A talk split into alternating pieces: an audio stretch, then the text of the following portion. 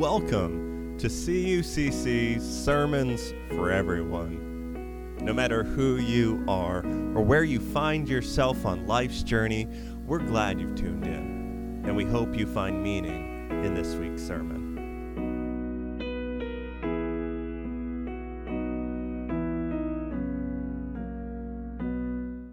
Friends, your Thanksgiving guests are going to be arriving in approximately 99 hours from now.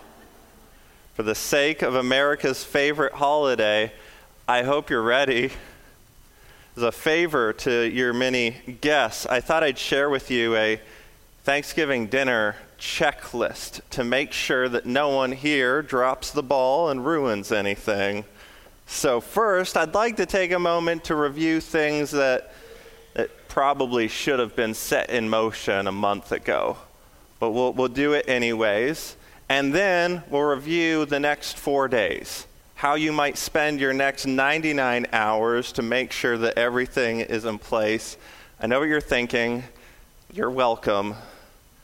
So let's not waste any more time, as I'm guessing some of you are a little behind in your preparation already. And so, one month out from Thanksgiving, should send out invitations and start planning the menu. Then you're good.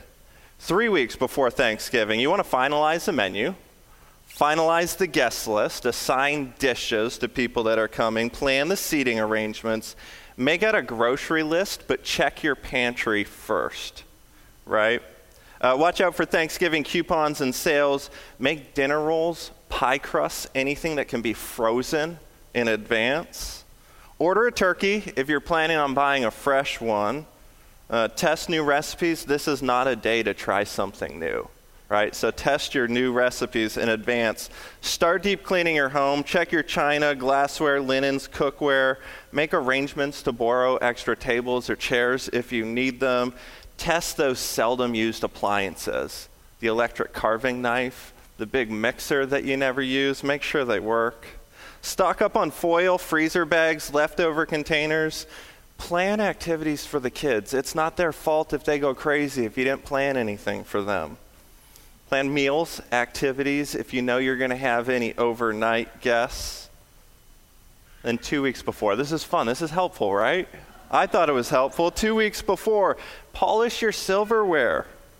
Finalize your Thanksgiving playlist, right? Don't leave that to the end. And if you're using like a free Amazon Music or Spotify, get a 30 day trial. Your guests don't want to hear commercials. Make room in the hall closet for your guest coats. And then a week before Thanksgiving, so last week, prepare guest rooms. Include Wi Fi login, right? Don't make them ask each one of them. Shop for groceries and drinks, restock supplies, check your cooking equipment, make space in the freezer if you're buying a frozen one decorate the home, take out and clean special occasion dishes. There you have it. There you have it. Now, if you've got all that done already, good. If upon hearing that list you got a little worried, anxious, overwhelmed, good. We're not messing around here. Thanksgiving's a big deal. You might want to consider taking an extra personal day to get caught up on all of your stuff. Let's keep going. Here's a checklist for the next 99 hours. Clean out the refrigerator and make room for Thanksgiving food. Thaw the turkey in the refrigerator, right? Plan for five hours for every, no, 24 hours for every five pounds, okay? Iron table linens. And two days before Thanksgiving, pick up a turkey or a ham if it's fresh. Pull rolls, pie crusts, other things you made in advance out of the freezer baby proof the house, it is not Charlie's fault if he breaks something. It's not his fault. The day before Thanksgiving, it's almost over. It's actually only halfway through the list. Make cranberry sauce, side dishes, and pies. Set the dining room table. Set up the drink station coffee, tea, water, cocktails, chill drinks. Clean the bathroom. Put out fresh tiles. Refill the soap dispensers. And put out some extra toilet paper so people don't have to go searching through your vanity. Vacuum, buy ice, and then Thanksgiving Day, all you have to do is cook a turkey, make the stuffing and gravy, reheat any dishes that you might have done in advance, make anything else that's still on your list, stock the bar, Easy, right? But it's not done once everybody's eating. You still have a couple days of work. Once the meal's over, you got to put leftovers away within two hours, right? Two hours or it goes bad. Pack up leftovers for guests. Pre treat table linen stains. It's going to happen. Just be ready for it. Put what the next day you can wait until the morning, then you got to wash your table linens, put away dishes, silverware, glasses, put away any extra chairs, chairs or tables treat any carpet or upholstery stains, make a turkey broth, freeze remaining leftovers, re- return everything you borrowed from your friends, organize and share photos, print a couple copies for your less digital relatives, and then email recipes of anybody that asks you for them. We're good, right? You've got it done. Don't mess it up. Be prepared. Your guests may not be as accepting of your mistakes as God is. Thanksgiving, it's a big deal, and, and don't take my word for it. Last week, we asked some of our Sunday school kids, a couple high schoolers, even a college freshman, what makes Thanksgiving great and what would make it a complete disaster. And here's what they had to say. The best part of Thanksgiving is food. The thing that makes Thanksgiving a disaster is when there's no food. Family, uh, I think like spending time with family is the best thing about Thanksgiving. And if we had to do Thanksgiving at a restaurant. Thanksgiving is the best because of the food, and then it's and then it could be terrible because I don't know.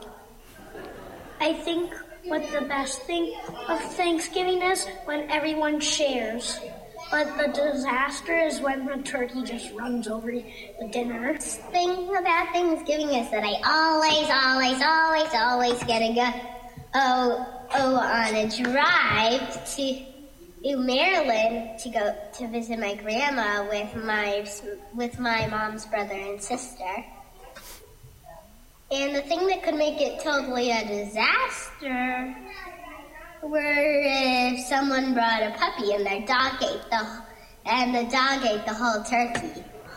Uh, something that makes Thanksgiving the best for me is probably when there's your whole family by you because you just feel so happy and everyone's in a good spirit.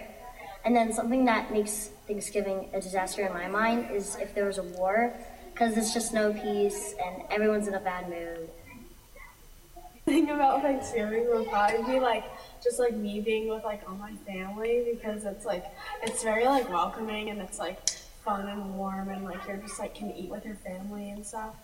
And then like the worst thing would be like probably if like my family like didn't make the food and then or like like and there was no food or like what I think Thanksgiving the best thing about Thanksgiving is is Probably just being able to be with my family and having the big feast in front of me. And then something that could make it the worst uh, family not being there, not being able to just come and enjoy being with family.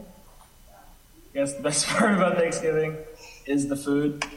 Uh, what can make it a disaster is probably if the family and everybody there doesn't get along. All right, there you have it. It's a big deal. All right, the food matters, but as I'm sure you noticed, as the kids got older, the emphasis shifted from food to family, right? From side dishes and desserts to relationships and a sense of peace. Apparently, 3,000 years ago, someone asked King Solomon what would make for a good Thanksgiving and what could make it a complete disaster? And we can find his responses in Proverbs 15, verse 17, Proverbs 17, verse 1. He says, Better is a small serving of vegetables with love than a fattened calf with hate. Better is dry bread with peace and quiet than a house full of feasting with strife. On a deep level, on a soul level, we all know that when it comes to Thanksgiving, that food is secondary to the people, to the relationships, to the time spent together. You can throw an extra stick of butter in the green bean casserole. You can make the best chocolate mousse pie in the world, and none of it will matter at all if it's accompanied by, by mean, cutting, judgmental, cryptic, barely audible tension right? Forget how many hours the turkey was in a dry brine and then rubbed, stuffed, roasted. How are the siblings getting along? All right, how, how are the in laws doing? Is Uncle Frank drinking too much again? Is Aunt Doreen still talking about all of her ailments because she doesn't feel like anyone cares? Is Cousin Carl going on about politics, gun violence, boomers? is there tension in the home? Unspoken things that everyone can feel. Is there pain, judgment, sarcasm, teasing to the point that it might still sting in a couple days? Friends, better is a small serving of vegetables with love than a fattened calf with hate. Better is dry bread with peace and quiet than a house full of feasting with strife. And if we all know this is true, if even our kids know this is true on a, on a deep level, why does the fattened calf and the feasting get so much of our attention? Checklists, timelines, cupboards full of recipes to ensure that we get the perfect pie crust, and yet when it comes to the people in our lives, often we just wing it. Everything's fine. They're all fine. It will all be fine. We'd never take that approach to the internal temperature of the turkey. And, and yet we, we so often do with the, with the emotional temperature of the room. And so I want to offer you something. Instead of writing an extra long sermon this week, I've written a recipe card for you. You're going to have to embrace the cheese factor of this, okay? It's a tried and tested recipe card for a good Thanksgiving, but I'm going to need some help. Do we have anyone here that used to serve as an usher pre COVID and still remembers how to pass plates out? Hand raise, I know who you are. Can I get five of you up here to give me a hand? I saw, I saw hands up. And one of you sprite enough to run up to the uh, balcony? All right, we can have more than five. This is great. All right. We got plates. You guys are jumping at this. All right. Um, Mark, Rich, we got our five. Sorry. You were the last ones up here. Thank you. Sorry. All right, there's nothing in the plates yet. John, I got to give you stuff. This is different. You're not taking stuff from them. We're giving stuff to them. It's going to be lovely. All right. How about you hit up the balcony? I know. This is fun. Ooh, I maybe gave you too many. Let's do this.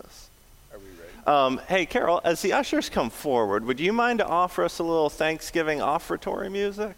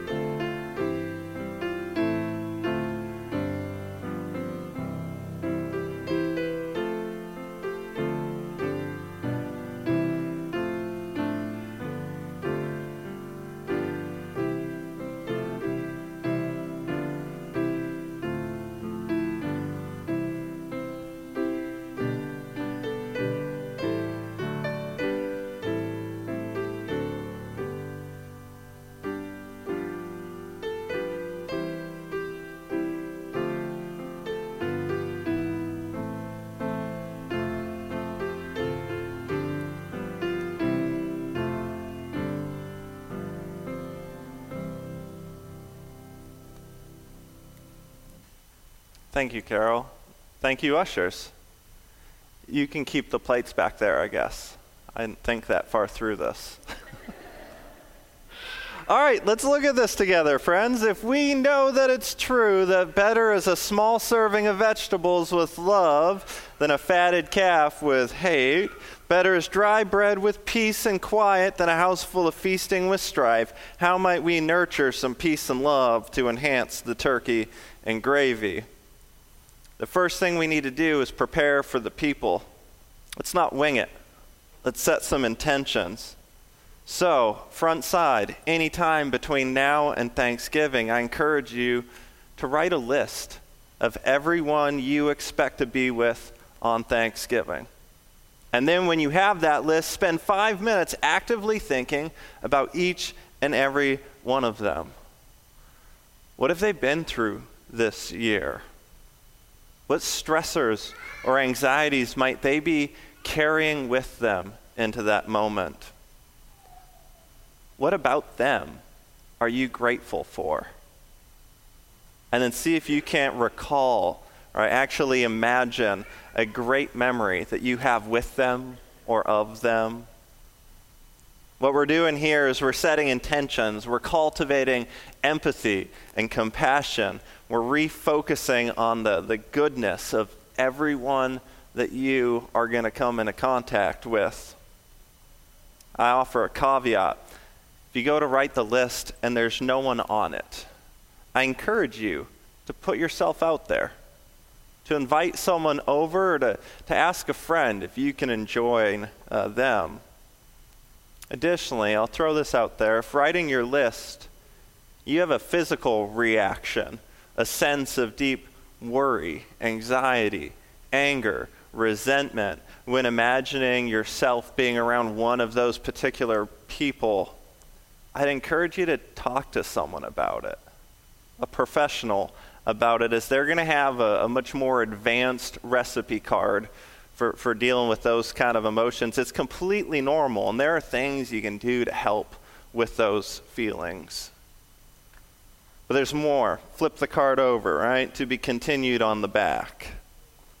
The next step to creating a good Thanksgiving is preparing yourself you change the energy of every room that you walk into. And so we want to get ourselves in check so that we can be adding light and love into the rooms that we enter. And so, Thanksgiving morning, before you get pulled into any tasks or start watching the parade or the weird dog show, sorry, try the following. Write a list of 10 things you're truly grateful for write the list, and then spend a second thinking about each thing on the list. Thank God for it. Let it build in you a, a warm sense of, of gratitude. Next, from that place of gratitude, spend 15 minutes or so actively reflecting. Ask yourself, what situations might stress me out or trip me up today, and how would I at my best, handle these situations. Think about it for a while, sit with it. Next, what word would best describe the kind of person I want to be today? And why? Why'd I pick that word? Don't rush it. Think about it. Imagine the you that you want to be. And then finally, try filling in the blank. I would know that today was a success if at the end of it, I felt fill in the blank. What we're doing here is we're emotionally previewing. Right? We're tapping into ourselves. We're we're preparing for potentially stressful situations so that if they did happen, at least they wouldn't catch us by surprise. We're also drawing to mind images of our best self. We're going to start the day feeling strong, proud, regulated. We're going to speak our hope for a good day, and then we're going to go get it. Friends, better is a small serving of vegetables with love than a fattened calf with hate. Better is dry bread with peace and quiet than a house full of feasting and strife. And so don't drop the ball on the food. You heard it from the kids. The food matters. But even more so, don't, don't drop the ball on the people in your lives. Commit yourself to relational intentionality this week. Put a premium on the people in your life and watch everything else fall into place. My hope and prayer for you all this week is that, is that you would be blessed. I pray that your food is on point, right? May your turkeys be moist and your gravy not chunky. But even more so, I, I pray that you'd experience God, that the love, joy, peace, patience, kindness, goodness, faithfulness, gentleness, and self control of God's Spirit would be with you, would inspire you, would fill you to the brim. Blessings on your week and happy Thanksgiving. Amen.